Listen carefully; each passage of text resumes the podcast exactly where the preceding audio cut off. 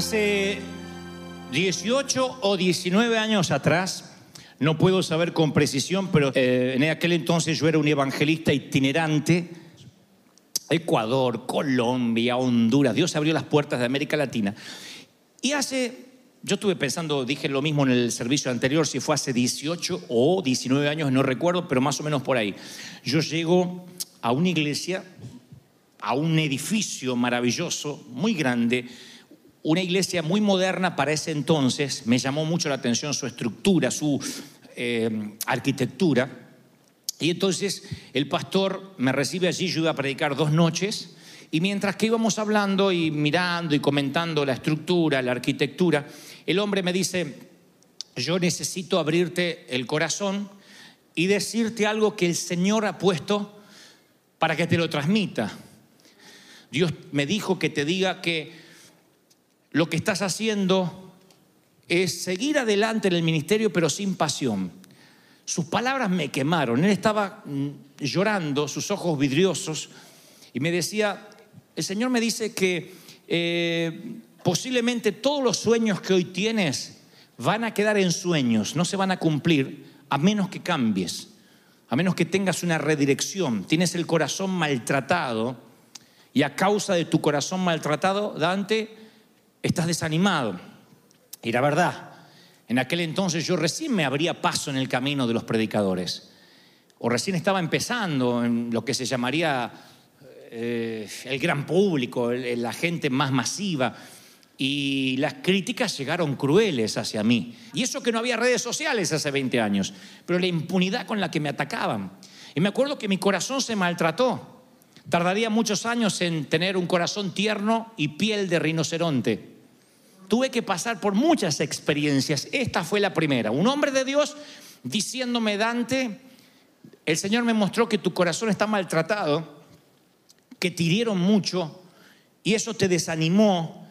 Y ahora, aunque pareces un muchacho ocupado, yo tenía unos 30 años, me dijo, aunque eres un muchacho ocupado, no estás siendo eficiente. Como Sansón, no te estás dando cuenta que la unción se está yendo de ti. Necesitas recuperar tu comunión con Dios. Uy, me lo dijo mientras íbamos caminando, pero con un amor. Claro, yo lo cuento así y dice, uy, te liquidó ese hombre, ¿cómo no te suicidaste al instante? Pero no puedo transmitirte el amor con el que me habló. Y ese día hubo un cambio en mi vida. Di un giro de 180 grados gracias a que alguien tuvo el valor, la audacia de decirme las cosas. ¿m? Me lo dijo con, con mucho amor, insisto, con mucho temor del Señor. La idea de él no era desenmascararme, sino ayudarme a que Dios después cumpliera los sueños que vinieron, a que yo sea medianamente el hombre que soy hoy. Yo siempre estaré eternamente agradecido. Ahora, llega un momento en la vida en que todos los que seguimos a Dios, no los que servimos necesariamente, sino los que seguimos, y esto nos involucra a todos, en que sin darnos cuenta perdemos la pasión, perdemos el primer amor, perdemos la entrega que teníamos. Y casualmente no ocurre con un evento catastrófico, un punto álgido de inflexión, por ejemplo, sí, ahora que lo dices Dante, yo perdí la pasión cuando se me murió mi padre o mi hijo, o cuando quebré en la finanza, cuando me divorcié. No, Por lo general esos eventos nos acercan más a Dios. Por lo general esos eventos nos doblan, nos ponen de rodillas, nos tiran en la presencia del Señor, porque no nos queda otra. Yo estoy hablando cuando la cotidianeidad, cuando la vida diaria, la vida monótona, sin que seamos conscientes, nos va desviando y nos va tirando a la banquina, nos va quitando del freeway. Y un día estamos desanimados, estamos tristes y no sabemos cómo llegamos. Como digo siempre, solo pasó. Hay gente que llega a nuestras consejerías que le decimos, ¿y cómo es que perdiste todo? ¿Cómo es que te dejaste de congregar? ¿Cómo fue que dejaste de orar? Y te dice, no sé, no, no, no, no me acuerdo, pasó. Simplemente sucedió. ¿Cómo es que te dejaste, entraste en una involución donde empezaste a cada vez a mirar más televisión y más tele y más tele y las maratones de Netflix o la cantidad de horas frente a la computadora reemplazaron los libros cristianos que leías.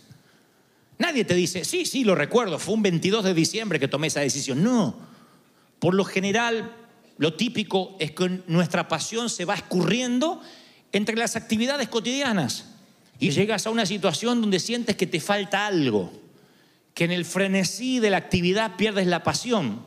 Y ese momento llega sin que lo esperes. Estoy hablándole a aquellos que dicen, sí, es cierto, Dante, me falta algo y no sé qué es.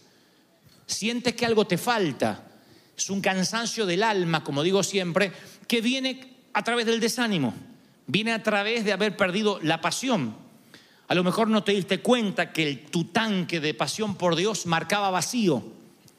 Y cuando te quedaste sin gasolina espiritual, ya está, en el medio de la ruta parado y no puedes avanzar. ¿No te diste cuenta que el afecto por tus seres queridos, por tu cónyuge, por tus hijos se estancó? Y tú dices, no es que dejé de amarlos, pero no sé qué me pasa. Estoy desanimado hasta para expresar que los amo. Hasta para hacer la milla extra que antes lo hacía con gusto. Entonces, convengamos, no decidiste dejar de dar palabras de aliento a los demás. Simplemente pasó. Solo sucedió y no sabes cómo llegaste hasta aquí y conectaste el piloto automático. Hay empresarios que siguen su compañía con piloto automático. Soñaron toda la vida con construir una empresa. La tienen y van con piloto automático como si fueran el último empleado de una fábrica. Otros soñaron con un matrimonio, estaban en la boda, ay sí, matrimonio. Y ahora miran al marido, al cónyuge con piloto automático diciendo, todavía respira.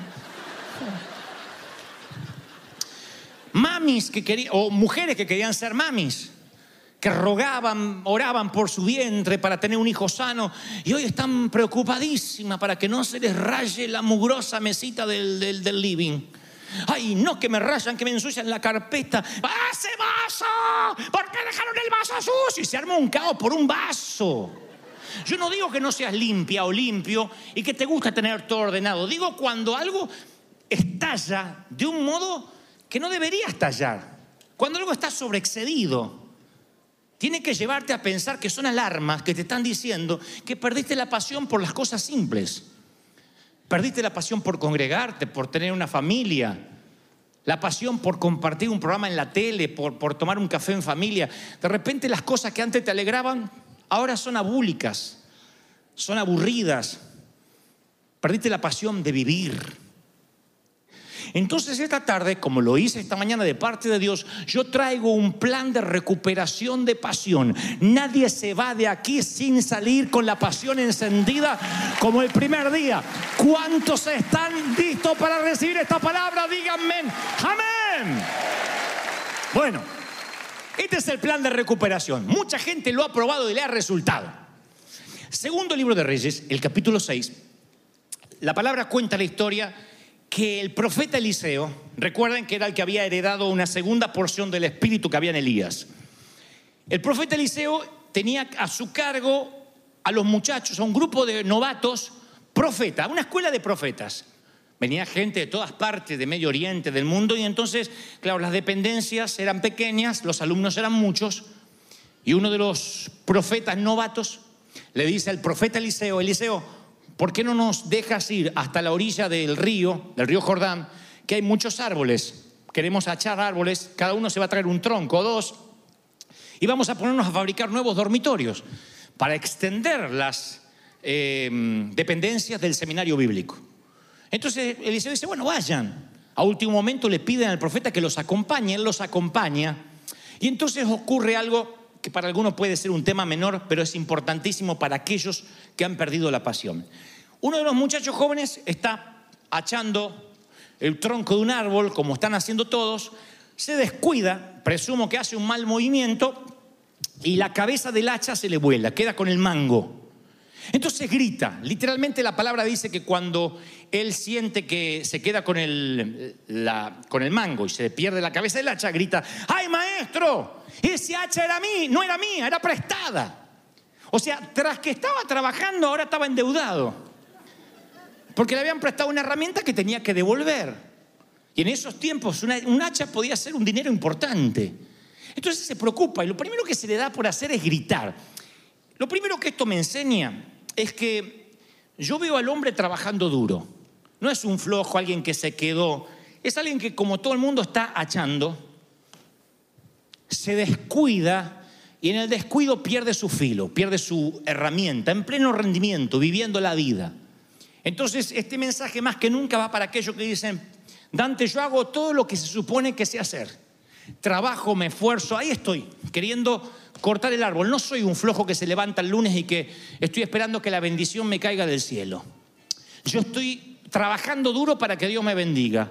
Y sin embargo, no sé en qué momento siento que estoy haciendo mi trabajo y, y los árboles no caen a mi alrededor. Siento que estoy en mi empresa y no, no logro tener mayor utilidad. Estoy en mi familia y no logro conectar con ellos. No logro que mis hijos cambien. No logro ni que junten la ropa estos condenados. Otro dice, no estoy logrando alcanzar mi sueño. Estoy ahí haciendo el esfuerzo, haciendo el movimiento. Quien me ve de lejos dice, está cortando árboles. Pero quien se acerca se da cuenta que solo tengo el mango. Perdí la pasión. Se me perdió el filo en algún momento.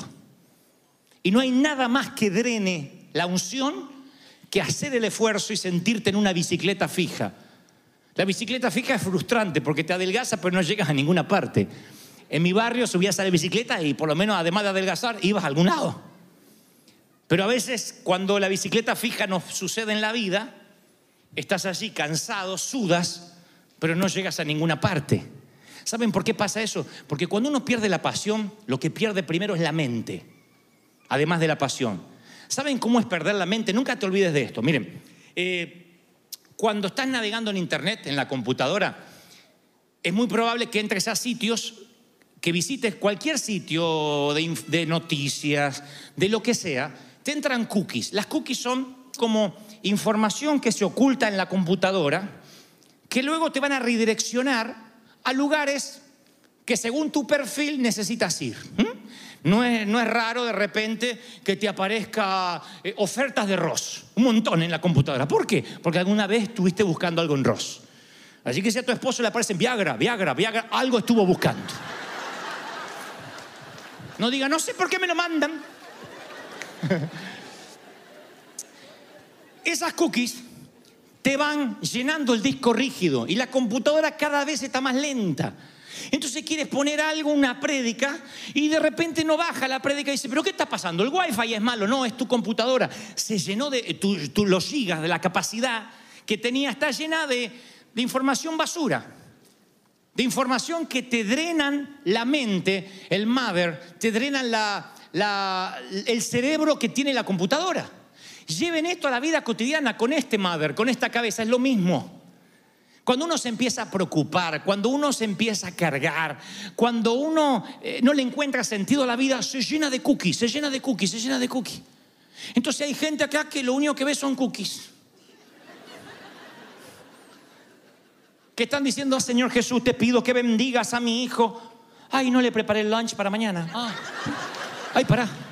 Pero este desgraciado no vino. Ay, pero no sentí la llave. Y te olvidaste que estabas hablando con Dios. ¿Por qué?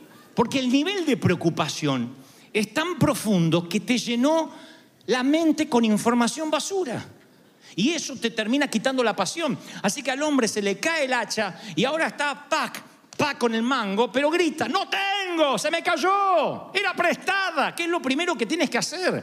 Escucha esto, si pierdes la pasión 50 veces al día, 50 veces al día grita y pide ayuda al Señor que te la va a devolver, te la va a dar, te va a encender, te va a prender fuego el Señor. ¿Lo reciben, sí o no?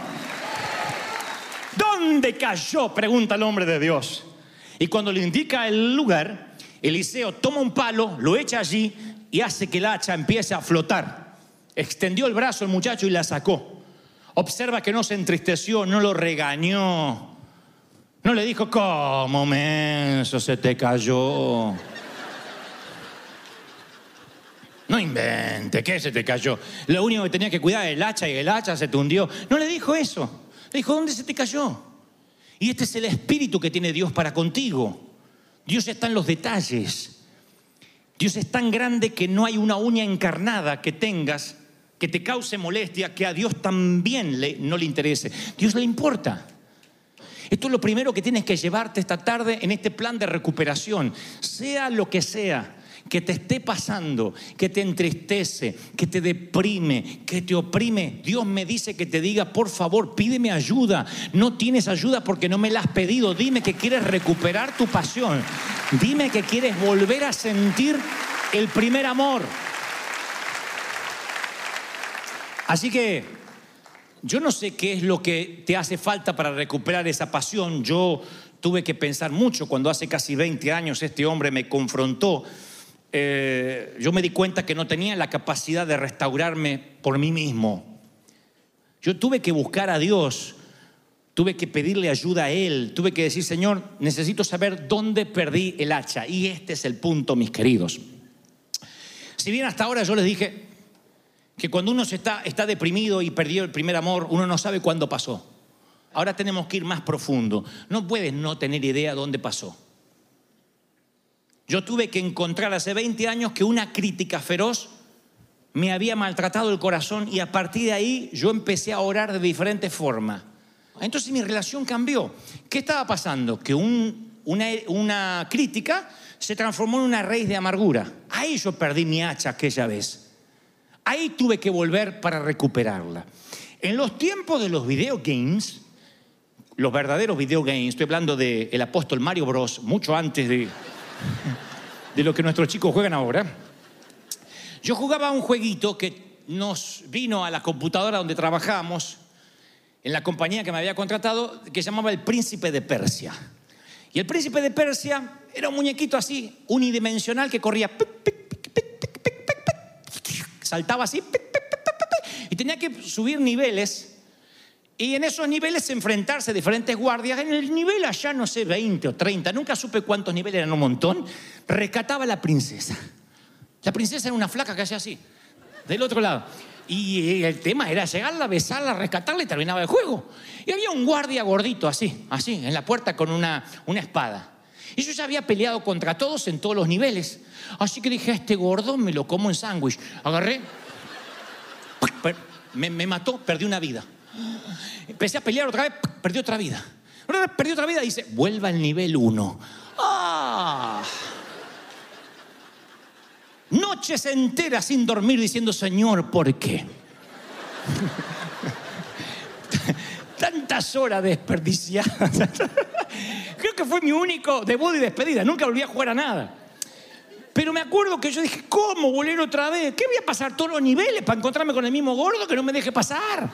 Que la princesa se quede soltera como otras tantas, que él había andado buscando. Esa misma frustración yo lo he sentido a un nivel más profundo en mi caminar con Cristo. A veces yo siento que estoy corriendo la carrera, que lo estoy logrando, que estoy orando y de repente tengo un revés, un infortunio, ¡pac! Un golpe. Un mal comentario, algo hiriente, alguien que me traiciona, no sé. Y yo siento a veces, por la información que me dejó la iglesia legalista en la que me crié, que tengo que volver al nivel uno. Porque cuando yo iba a mis pastores y decía fracasé, me decían, bueno, arrepentite ahora, sentate en el asiento seis meses y después si hay un bautismo te bautizo de nuevo, porque hay que empezar de vuelta. Yo sentía que la había fregado. Hasta que un día descubrí que cuando uno pierde la pasión, a diferencia del jueguito del príncipe de Persia, uno no tiene que volver al nivel cero ni al nivel uno. Uno tiene que decirle al Señor, ¿dónde lo perdiste? Y en ese mismo lugar, allí, allí vi donde caíste, te levantas, aunque el justo caiga siete veces. Dice la Biblia en Proverbios, siete veces se levantará. Siete veces. ¿Cuántos lo creen? Dígame amén. Aunque caigas, te vuelves a levantar. No tienes que volver atrás. Ahí donde estás, te vuelves a levantar. ¿Dónde se te cayó el hacha? ¿En qué momento? ¿Dónde tu comunicación con Dios pasó a un segundo plano después de mirar la tele o después de navegar en internet? ¿Dónde cambiaste la música que escuchabas en el auto?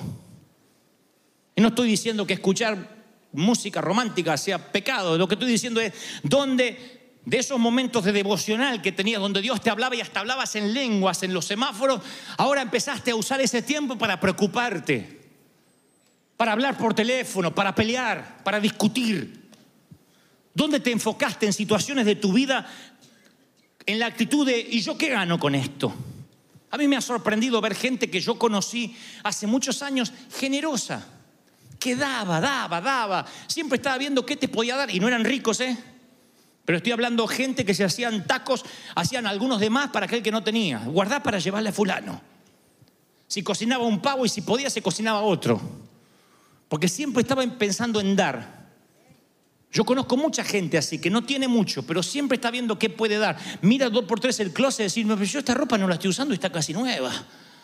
A veces el saquito le quedaría bien al fulano de tal. Y están regalando y no porque necesitan hacerse ver, porque daban. En un momento no sé qué les pasó, se les cayó el hacha. Y ahora están pensando, ¿y yo qué gano con esto? Y si doy, ¿qué me dan? ¿Qué? ¿Simplemente dar? ¿Y yo qué gano? Yo digo, ¿cuándo su corazón se transformó en egoísta? ¿Cuándo dejó de tener la mano así y cerró el puño? ¿Cuándo nos cambió el corazón? Insisto, no nos damos cuenta cuándo, hasta tanto le digas a Dios dónde se te cayó el hacha. En palabras de Eliseo, ¿dónde la perdiste? ¿Dónde se te cayó? Tal vez recibiste palabras como yo que te desviaron. Un mensaje desagradable en un correo electrónico, un, mensaje hiriente que lo comenzaste a creer. Hay gente que te dice cosas feas y tú te lo crees, porque te agarró con las defensas bajas. A lo mejor es posible que hayas comenzado a ver como cargas aquello que en su momento fueron bendiciones para ti. Querías tener un hijo y ahora estás renegando por el hijo. Querías estar casado y ahora reniegas por tu matrimonio. Querías vivir en este país y ahora dices, ay, tengo que pagar impuestos. De pronto lo que fue una bendición se transformó en una carga y eso te entristece el alma, te aminala, te, te reduce, te hace una persona pequeña. A mí me duele ver gente pequeña. Porque la grandeza siempre es interior, ¿saben? La grandeza no son los músculos que desarrollas en el gimnasio. La grandeza, muchachos, no es la testosterona. La grandeza no son los anabólicos. La grandeza, damas, no es el cuerpo perfecto, ni las nalgas paradas, ni los senos perfectos. La grandeza es lo que lleva adentro uno. Eso es lo que, eso es lo que enamora, eso es lo que atrae, eso es lo que lidera. La grandeza. Y cuando no tienes esa grandeza, eres gente pequeña. Y la gente pequeña perdió la pasión, se vuelve egoísta, se vuelve eh, siempre, se llena de especulaciones, qué puede ganar, qué no puede ganar. ¿Dónde la perdiste? Es la pregunta, ¿dónde cayó? ¿O te vas a quedar moviendo el mango viendo que los árboles no se caen? Necesitas recuperar el filo. Necesitas saber que tiene la responsabilidad de evaluar tu situación. Pablo le escribe a Timoteo y le dice, aviva el fuego del don de Dios que está en ti por la imposición de mis manos. Y él tiene la obligación de avivar ese fuego. No le dice, Pablo, vení a ponerme las manos otra vez. ¿Qué es lo que hacemos los pastores a veces? Pasen al altar y reciben una nueva unción. No, aviva el fuego que Dios te dio. No dice la Biblia, ven aquí que te vuelvo a orar, Timoteo, que seguro te me enfriaste. Moisés, regresa al desierto que te prendo otra zarza. No. Recupera el llamado, vuelve al nivel donde el gordo no te dejó rescatar la princesa. Vuelve al sitio donde perdiste todo lo que habías logrado. No tienes que irte a un monte, irte a Israel, a que en el muro de los lamentos tengas un encuentro con Dios. Ahí, al lado de tu cama, donde orabas antes. Ahí, ahí vas a encontrar tu hacha, en el mismo lugar, en el mismo sitio donde ahora no le encuentras sentido. Ahí va a estar el Señor. Lo estás recibiendo. Ahí te encuentras con Él. Yo tengo esta palabra para que te vayas a tu casa, a tu hogar.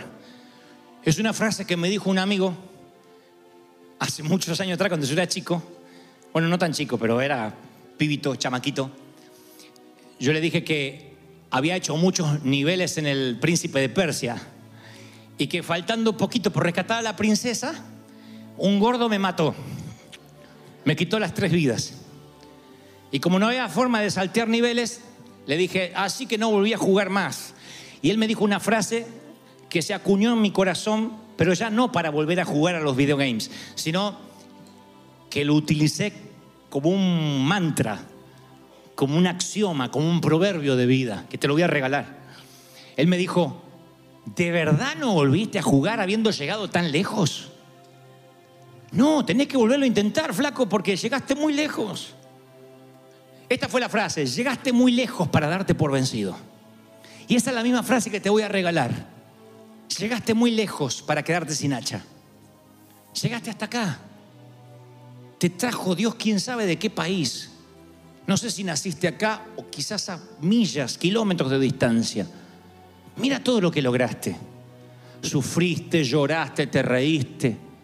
Arrojaste puñados de tierra sobre un ataúd asististe a bodas, a la propia, a las de extraños, estuviste en una corte de divorcio, pasaste muchas cosas. ¿De verdad me vas a decir que te vas a dar por vencido? Se dan por vencidos los que recién empiezan, pero tú no. Es un lujo con el que no cuentas. La renuncia no es una opción para ti. Llegaste muy lejos para darte por vencido. Y no importa cuántos gordos se interpongan entre la princesa y tú, Tú tienes que volverlo a intentar, porque no tienes que volver al nivel cero, tienes que volver al nivel donde peleas con el gordo, ahí mismo. Al mismo lugar donde perdiste las vidas, te paras ahí y dices, en el nombre del Señor voy a recuperar mi botín. En el nombre del Señor voy a pelear por lo que es mío. Están recibiendo esta palabra de parte de Dios. No te rinda, no baje los brazos, no te